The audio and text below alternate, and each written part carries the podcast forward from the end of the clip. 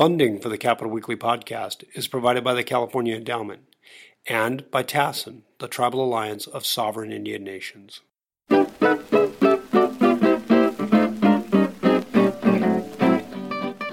Uh, greetings and welcome to Capitol Weekly's podcast. I'm John Howard. I'm joined by my colleague Tim Foster. Hello. And our special guest today is uh, journalist extraordinaire Dan Morain, uh, who also now is an author and who has a upcoming book coming out on Kamala Harris called Kamala's Way, which I'm reading right now, and I can tell you is really good. Dan, welcome, very welcome, and thanks for coming. Well, so great to be back, John and Tim. Why Kamala Harris? Why? Uh, what made you want to do a want to do a book on Kamala Harris? Well, the the opportunity came my way. Um, you know, there was a there was a publisher, Simon and Schuster, which wanted a book about Kamala Harris, and there was an agent, uh, uh, Karen Brailsford, who wanted uh, uh, somebody to write a book about about Kamala Harris, and so it, it just it all came together, and it fell into my lap, and.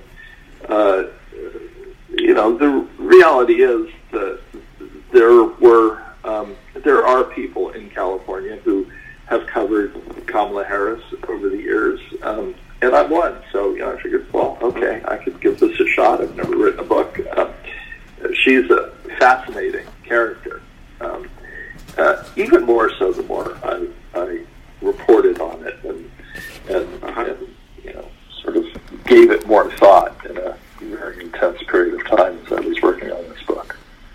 Was it different than um, you find this a different process than reporting out a long form enterprise piece? For example, you were at the LA Times for many years, 27 years, I think. Uh, and then later, of course, went to the Bee as an editorial page editor. But you've done a lot of long form writing. So, was this kind of a labor of love? Was it fun to do this, or was this a lot of hard work and made you sweat from time to time? Yes, to all of the above. It was a labor of love. I mean, I found it. I found it so interesting to, um, you know, really intensively um, look at a person who I had reported on. I mean, I did several um, columns and, and editorials uh, uh, focused on her when I was at the Bee, and I did sub stories about her when I was at the LA Times. Um, and then also at CalMatters, I you know I watched her as a, as a U.S. senator um, from from that perch. Um, but really, just to to to understand um, in greater detail some of the decisions she made, and um, and and her her thought process. Now, th- this was I was reporting this uh, in September and October and early November, right? So, so it was a very sort of intense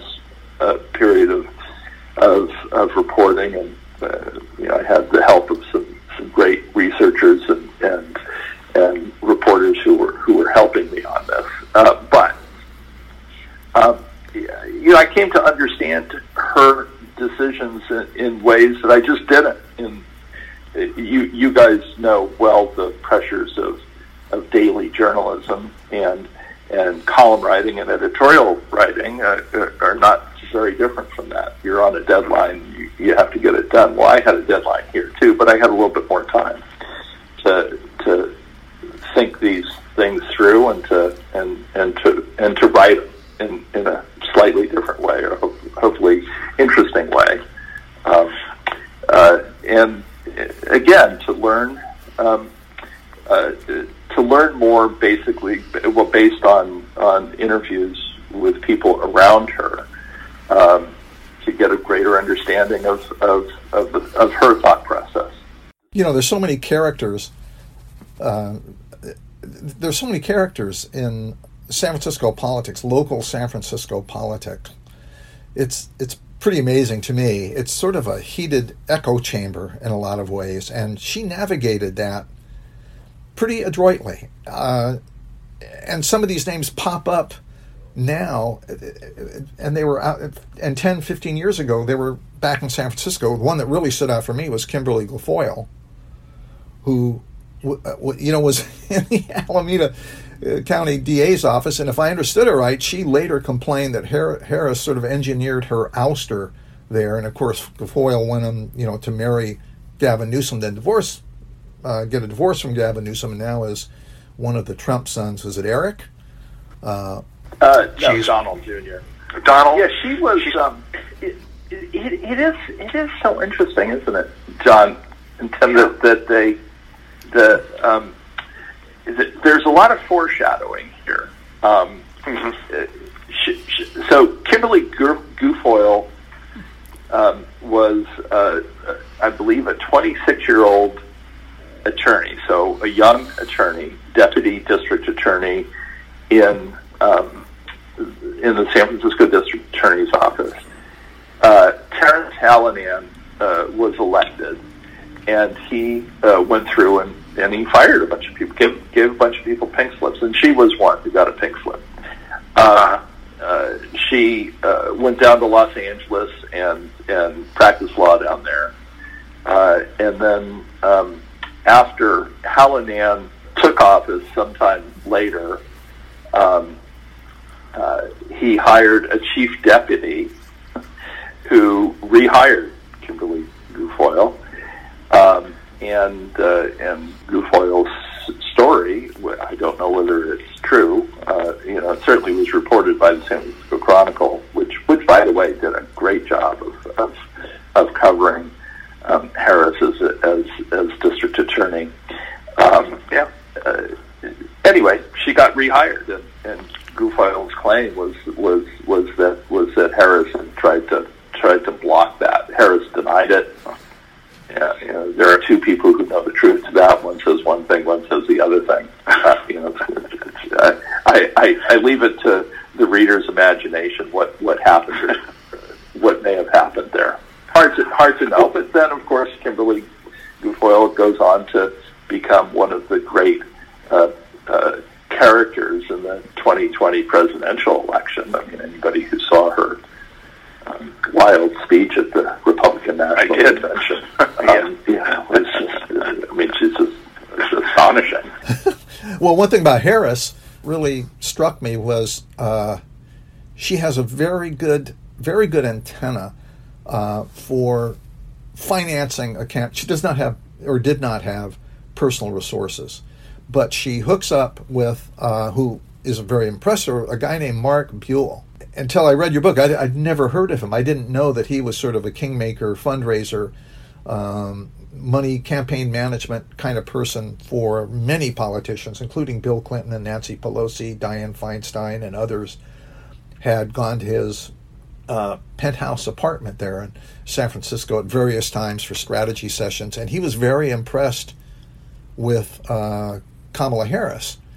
And helped her raise money, and I, I think at one point he offered to be her campaign finance chairman. I'm picturing a guy must be pretty cynical and wise to the ways of California politics, but this young politician he was interested in helping, and that struck me as a critical point uh, for Kamala Harris in San Francisco and getting a political uh, machine going. And she raised, or political organization going, machine isn't the right word. And she raised a lot of dough pretty quickly. Um, yeah, Mark Buell is married to Susie Tompkins Buell, um, who uh, whose wealth derives from a clothing uh, company that she and her then husband uh, founded. Um, we all bought, there many of us bought clothes from uh, North Face and Esprit. That was her her brand. Um, so she she has um, she has money, and then Mark Buell has has money in his own right. They were high school friends, um, and then after uh, a period of time, they they they uh, reunited as as as as adults and, and got married. So uh, the the Buells live in this fabulous place. Uh, uh, that I've never been to their apartment, but I have been to an apartment in that building, and and it's a it's a 360 degree view of of, of the bay. And so you look out one window and you see the Marin Headlands and Golden Gate Bridge, and you can you can see out to the ocean, um, and then you can l- look in another direction and and see UC Berkeley and and and the tower there and on down to the to the airport down the peninsula it's it's just an amazing place. Ah, how the uh, other half, well, actually, the other one percent lives. Yeah, yeah. Anyway, so the the Buells are the Buell Susie Tompkins Buell was the big um, is, is a close friend of Hillary Clinton. She she was an early funder of of uh, Bill Clinton's campaign uh, for president, and um, uh, they met. Uh, uh, Susie Tompkins Buell met. Uh, she was Susie Tompkins at the time. Uh, met Clinton at, at a fundraiser hosted by Angelo Tsakopoulos in Sacramento, and Angelo Tsakopoulos is a big Sacramento area de- developer, uh, immigrant from Greece, um, uh, you know, quite a self-made kind of uh, person, as as was Susie Tompkins. Um, uh, so anyway, Mark became um, uh, Kamala Harris's first campaign chair, um, and she announced her candidacy for district attorney in 2002, the end of 2002. And the goal was to raise at least $100,000, and she did it er, with Mark Buell's help. Uh, a lot of fundraisers, uh, uh, obviously in Pacific Heights and Presidio Heights, and um, lawyers in downtown San Francisco helped uh, helped reach that goal. And then, of course, you know Kamala Harris's uh, family chipped in. Her her mother, who who is uh, recurrent, uh, highly important character. I mean, I think the most important character in Kamala Harris's life. Uh-huh. Kamala yeah. uh, gave the max to her, which then was five hundred dollars, and her sister Maya gave the max, which was five hundred dollars, and Maya's uh, husband Tony West gave the max five hundred. So it was a really it was a family affair, but then it was also this this uh, uh, very intense uh, fundraising effort uh, led by uh, Kamala Harris and Mark Buell, and and they they reached a hundred thousand dollars in, in basically a month, which is a lot of money when you think that the cap was five hundred dollars. Campaign contribution cap was five hundred dollars. So anyway, and then she almost a million dollars in, in, in that race, in that first race for district attorney against um, Bill Fazio and Terrence Hallinan.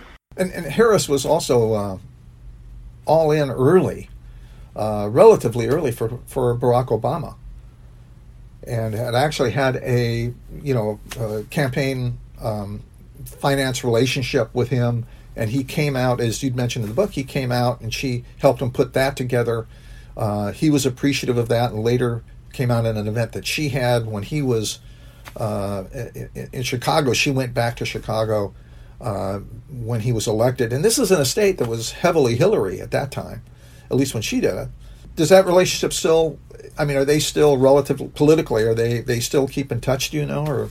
Well, I've I've never had a conversation with, with President Obama, and I I have little doubt but that but that Vice President elect Harris and President Obama have uh, have a relationship and and I think a friendship.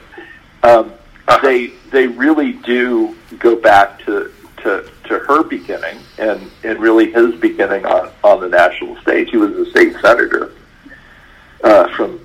Um, representing a district on the south side of Chicago when he first came out yeah. to San Francisco to to, uh, to raise money, and and and she was there.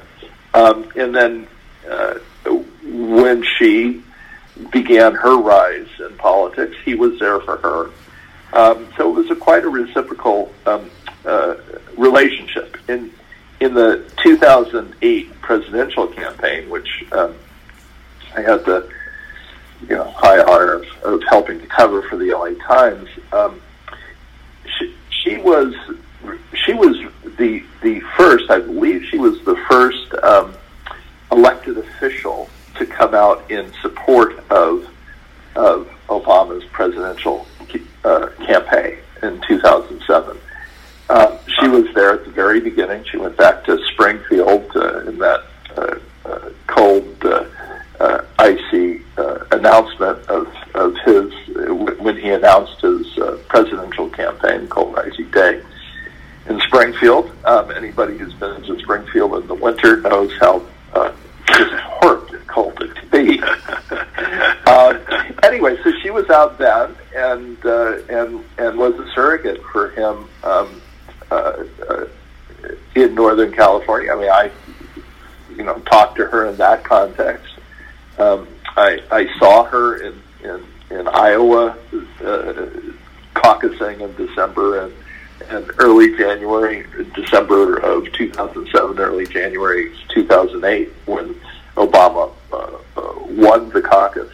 Um, uh, we stood not very far from one another uh, in the, uh, I think it was the Hy-Vee Center in uh, Convention Center in, in uh, Des Moines uh, when Obama gave that victory speech on the uh, on the night of his victory at the Iowa caucus.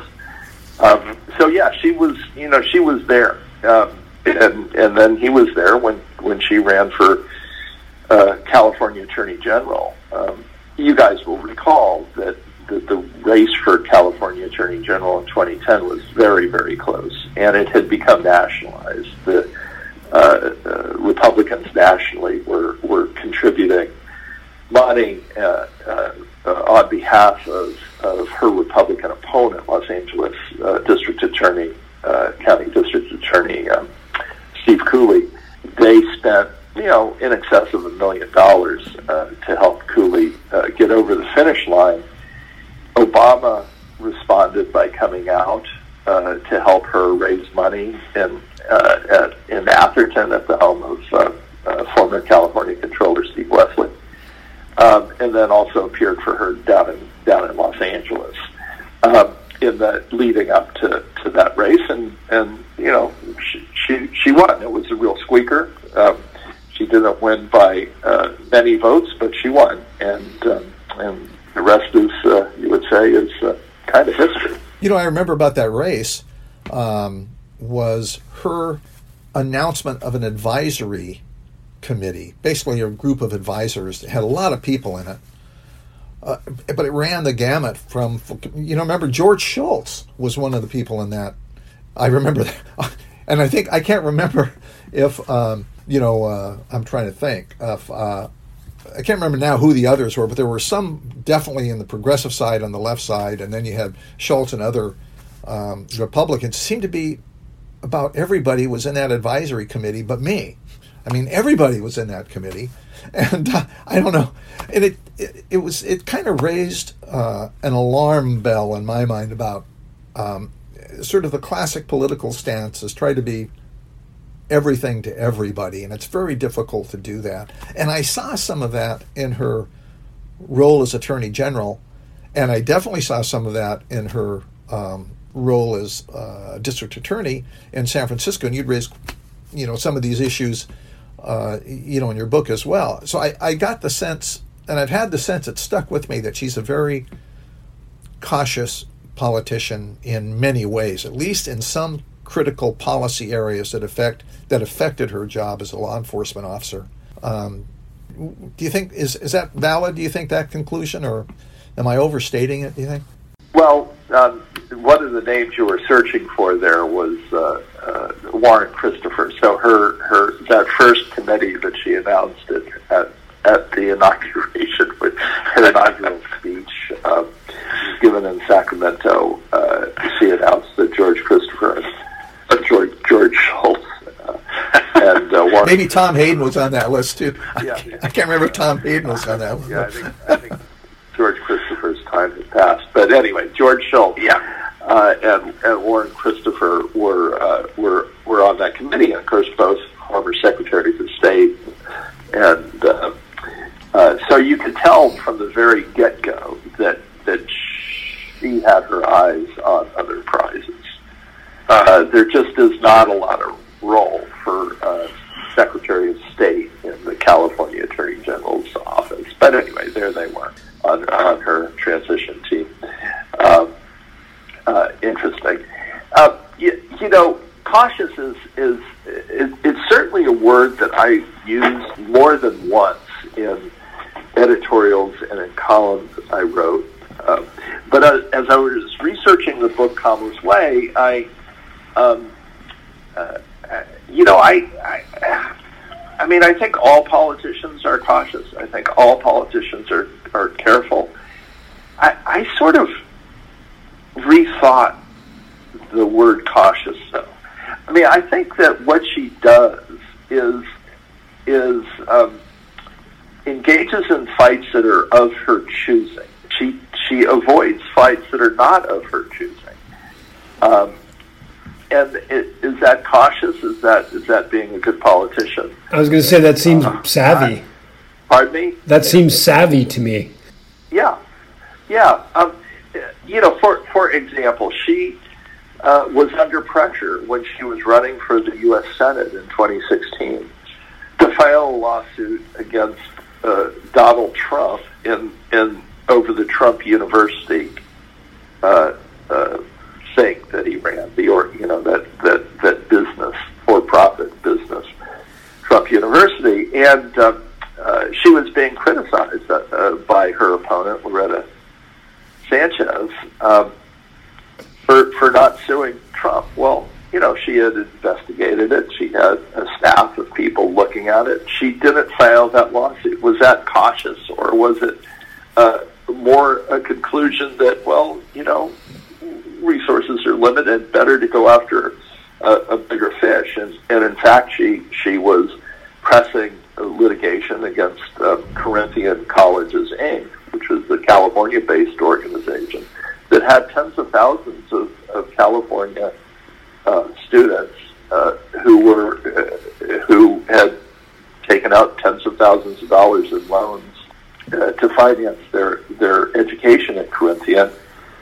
And her conclusion was the conclusion of, of others other authorities was was that these degrees were, were not worth the money. So while you know some people were out some money uh, who had signed on to the Trump University seminars, I, I think her conclusion was that that you just you, you would uh, uh, you would be better off focused on uh, entities such as Corinthian, which had a bigger impact on a greater number of people who could not afford it. And Corinthian's students were, you know, veterans, people without a lot of money, uh, many of them minorities. Um, uh, that was where she put her effort. So uh, it, it, it, it's a long answer for uh, for the question for to the issue of was she cautious? Yeah, she was cautious. She was also, as you say, Tim, savvy, and um, mm-hmm.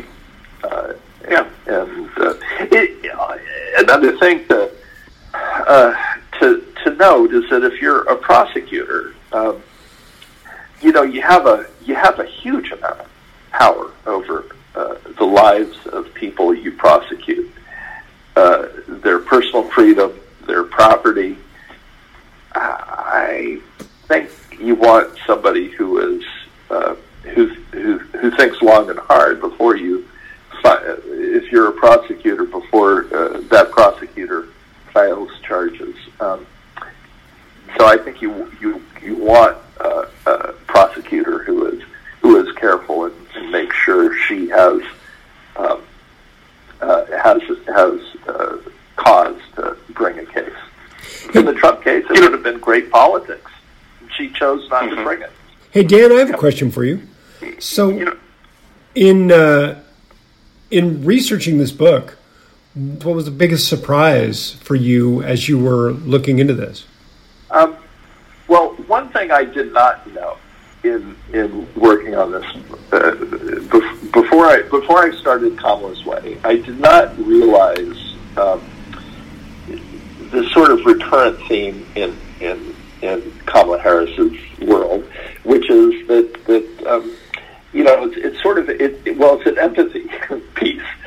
Um, it started at least when she was in high school. She had a friend uh, uh, up in Montreal, where she went to high school, who who uh, endured abuse at home, and um, she had this um, friend uh, move in with her um, to avoid what was going on in her home life. Um, they uh, reconnected later in, in life. Uh, the friend reached out to, to um, District Attorney Harris. Um, uh, she had seen uh, Harris on uh, an episode of Oprah. They reconnected. Anyway, this is uh, one of the reasons uh, Harris says she she uh, she wanted to be um, a prosecutor was was this this um, experience she had with this friend back in high school, uh, the need to the desire to you know, sort of help people who were victimized, uh, particularly uh, uh, in, in these sorts of, abuse situations. Uh, but then there are other instances. There's there's a great example in San Francisco. She's district attorney. A friend of hers from law school uh, uh, had a neighbor who um, was you know near near death and was at the Laguna Laguna Honda uh, nursing home in San Francisco, and he uh, uh, called Harris, knowing that his friend, his neighbor, had been a supporter of Harris's and asked that Harris um, uh, might want to write a note to this woman. And Harris, uh, rather than write a note, told this uh, fellow, this attorney, uh, Matt Davis, Matthew Davis, um, "What are you doing now? Let's let's meet at Laguna Honda." So they drove separately. They met at Laguna Honda, and Harris went in and, and you know held this woman's hand for 20 minutes. And a few days later, the woman died. Um, you know, it's just that's the sort of uh, thing that nobody would know except for this lawyer, the woman who died, and Kamala Harris. I mean, there was no camera around. The story didn't get told until she was running for for. Think as she was running for president, maybe as vice president. I, I'm, I'm now blocking on that one, but it got told in, in, in the in the presidential campaign.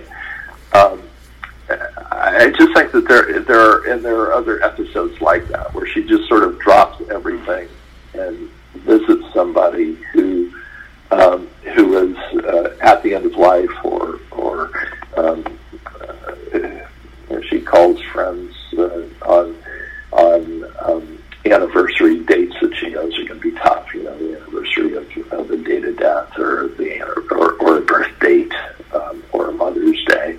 Um, and so I was not aware that, you know, this really kind of tough, you know, the, the persona you see, uh, uh, uh, in, certainly in Senate hearings, is, is of a woman who is, um, you know, very, very tough, um, uh, kind of unforgiving. you know, she she she's a, a prosecutorial, but she's got this sort of empathy bone, which I found interesting and and um, and surprising. You know, there was an incident you described in a uh, Kamala Harris is giving a speech to a group, and she's talking about issues um, that uh, you know she wants to discuss, including gun control, the need for gun control, and keeping guns out of the hands of people who go into shoot into school grounds and shoot them up, and criminals and that kind of thing. It's a common issue for her, a familiar issue for her. And at one point, uh, describing the victims, she says, babies, babies, babies, and not realizing really that there was a seven year old, there was a young person in the audience. And immediately, Kamala wished she had not said that. She was afraid she might be, you know, basically really hurting this young person who happened to be in the audience with her mom. So after the speech, Kamala sits down with the girl for the young girl for quite a long time, uh, soothing her and telling her that she's protected and don't worry. And it was kind of a remarkable thing where normally I think a political figure like that would be schmoozing with the audience, and instead she takes the young girl aside and with her mom they sit down and and you know try to make her feel better. I thought that was interesting. I never heard that anecdote before, but I thought it was interesting goes along with what you're saying about it. It's sort of surprising. Yeah, well, that was at the end of the Senate, her her run for for U.S. Senate. So she was, you know, it was October. She was busy. Uh, she was at, at Boulevard in San Francisco, restaurant in San Francisco, um, for a fundraiser. Um, and, and and the person who who told me the story, Erin Lehane, um, uh, I mean, she works for the, the uh, state building uh, trades union. Um, uh, she told me the story. It was her daughter, Rose. Um, and uh, uh, it, again, it was one where there were no cameras.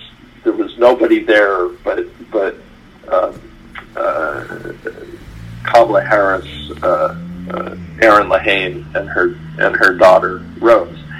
Um, you know, it was just it was it was um, uh, to me it was a poignant uh, episode, and, and it fit with with uh, with some of the others that I uh, heard and tried to tell most of them, not all of them, uh, uh, in, in in this book. You know, another surprise for me was um, uh, the relationship wasn't a surprise because, of course, I'd heard about this for years and many others with Willie Brown uh, and Kamala Harris, and I assumed that it was one of many, many relationships that Brown had that were basically gone and out of the way, and it is what it is. And it didn't seem to me to be particularly interesting. But what made this one interesting, I think, is that they were together for a period of time. Uh, but after they separated uh, or stopped their affair, which I guess people learned about in Herb Caen's column, but after they stopped their affair, he still was working for her behind the scenes because I think they both recognized it was a political could be a political detriment for her and him to be publicly associated, even though they had, you know, uh, split up. And the quote, I think you had a quote in there about um, from Willie Brown saying it was a true love affair. Uh, she was in love with me, and I was in love with me, and that sounded like that's a Willie Brown quote right there. But they were longer. Their relationship seemed to be longer than I expected. It seemed to span a period of several years, uh, rather than you know, you know, one hot summer in Marin County or something. Yeah, well, it it was in '94 and five. That was their relationship, and it ended. It was.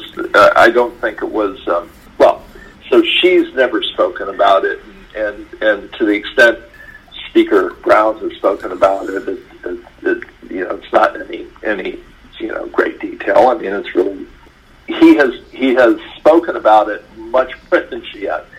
She did speak about it in in some detail uh, as she was running for district attorney in 2003. So this relationship ended in '95.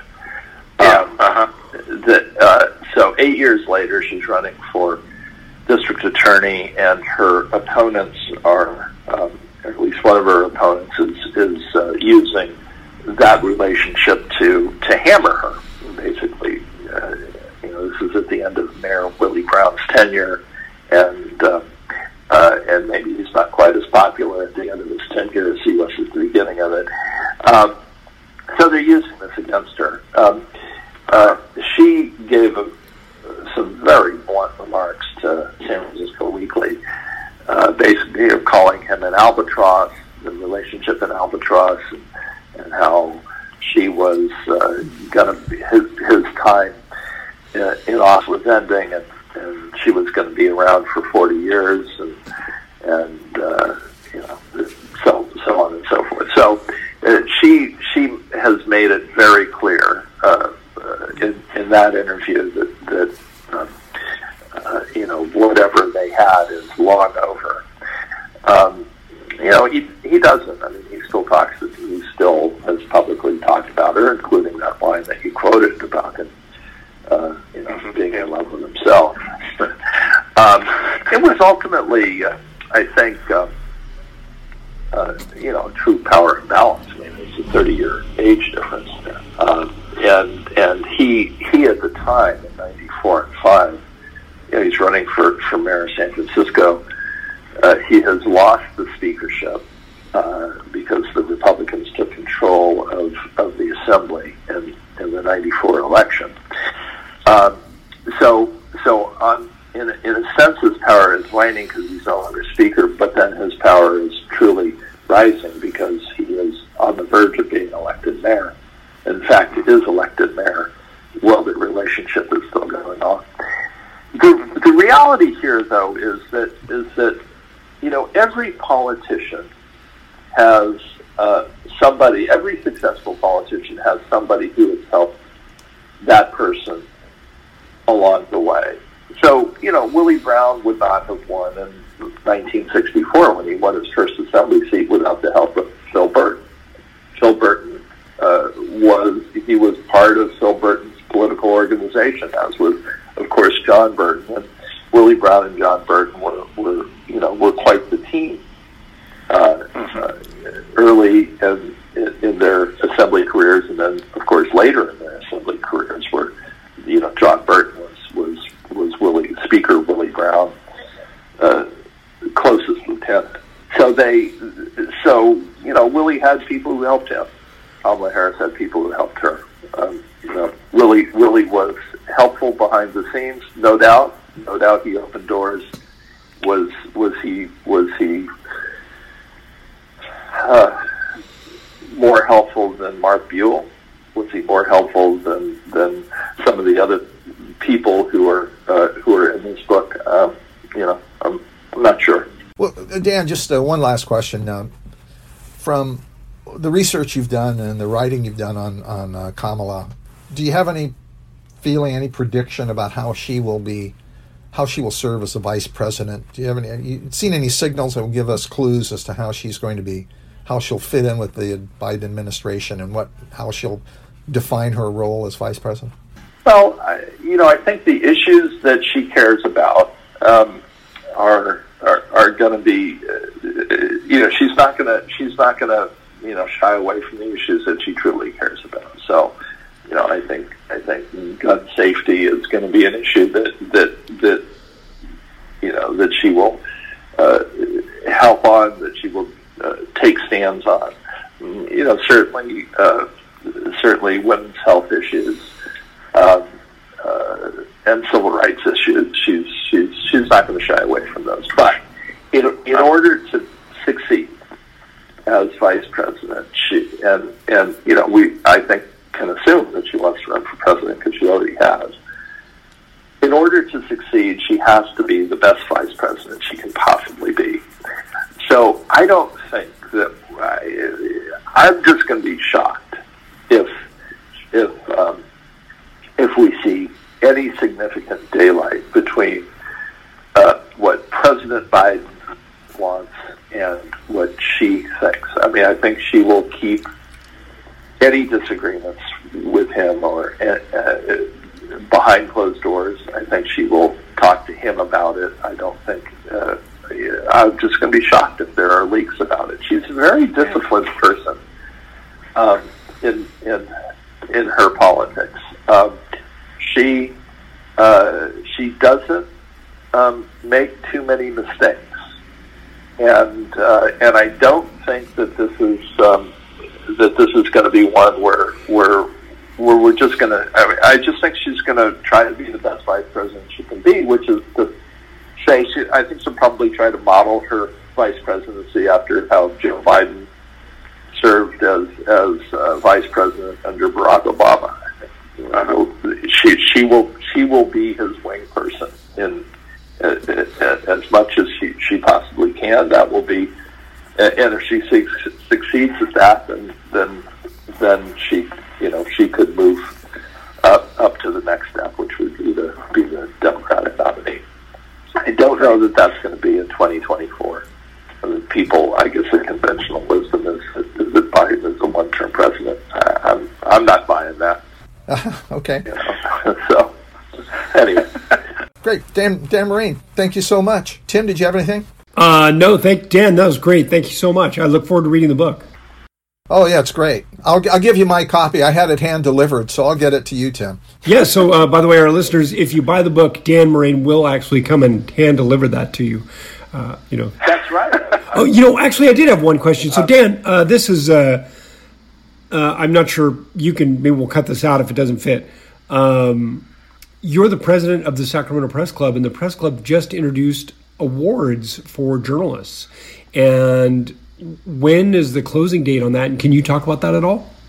Well, this is this is um, very exciting. This is our this is the Sacramento Press Club's uh, first uh, awards. Our our goal is to uh, award the the um, the uh, to recognize the um, the uh, best work in, in California policy and, and politics. Uh, it's open to anybody who uh, uh, who, who writes uh, uh, in, in, in California, including national uh, publications if they've got a good California story. We um, the, you can start submitting right now. Let me let me get the details here. And so you can submit your submissions now, January, uh, and uh, and and we're we're going to cut off the uh, submissions on February fifth. Um, there are a bunch of uh, categories, um, uh, more than a dozen categories for for uh, print, digital, um, video, radio, podcast, audio, um, and uh, some of it will be. Uh, you know, it's, it's enterprise reporting, it's beat reporting, it's it's it's it's uh, uh, environmental reporting. Um, this will be a, you know, we hope that this will become a really important uh, uh, awards program for California journalists. Um, we're not sure that there's anybody in this in this niche. Of course, uh, uh, SPJ uh, gives awards, but th- this is really going to be focused on California policy and politics. So it could be a, a, a great piece on homelessness that runs in San Diego. Um, I know the Chronicle has done some amazing work on, on homelessness, as has the LA Times.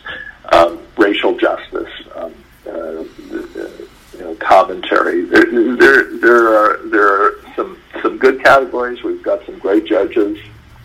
Um, so please go to uh, SacramentoPressClub.org. Uh, you'll see uh, the uh, the link there to the awards program. You can see the guidelines and, and send send in your send in your best work. One of the things that we're going to do is, is uh, select the journalist of the year. Um, we're going to name that after uh, our friend, uh, uh, great Sacramento journalist uh, Virginia Ellis.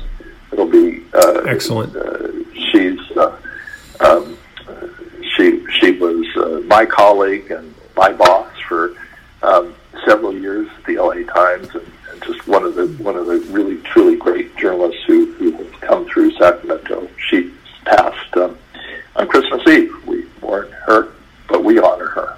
Great, that's good. Hey Dan, that's great. Thank, Thank you, you, so much, and so we'll much. uh, hopefully you'll get some submissions. And, and thanks again for talking about the book. It really sounds great. You bet. You bet. Um, one thing you might want to note is um, the avid reader in Sacramento gives Sacramento Press Club uh, members a 20% discount on the purchase of books, and it will have, I believe, uh, Kamala's Way uh, for sale on uh, starting uh, January 12th. Hey, that's excellent. And so uh, the Avid Reader, that's on Broadway at about, uh, if I remember right, Broadway and 18th. Uh, yes, it's on Broadway. Yeah, Is it on 18th? I think it's on. It's in the former. Uh, it's in a former auto parts shop. I do remember that. Yeah, you're right. Yeah. Uh, Dan, but thanks again. This is great. This is a lot of fun. The book is great. Good. Uh, and uh, All right. Hey, anytime, guys. Hey, thanks, Dan, and we'll uh, we'll talk to you soon. Yep. Take care. Bye bye. The Capitol Weekly podcast is supported by TASIN, the Tribal Alliance of Sovereign Indian Nations. Bye bye.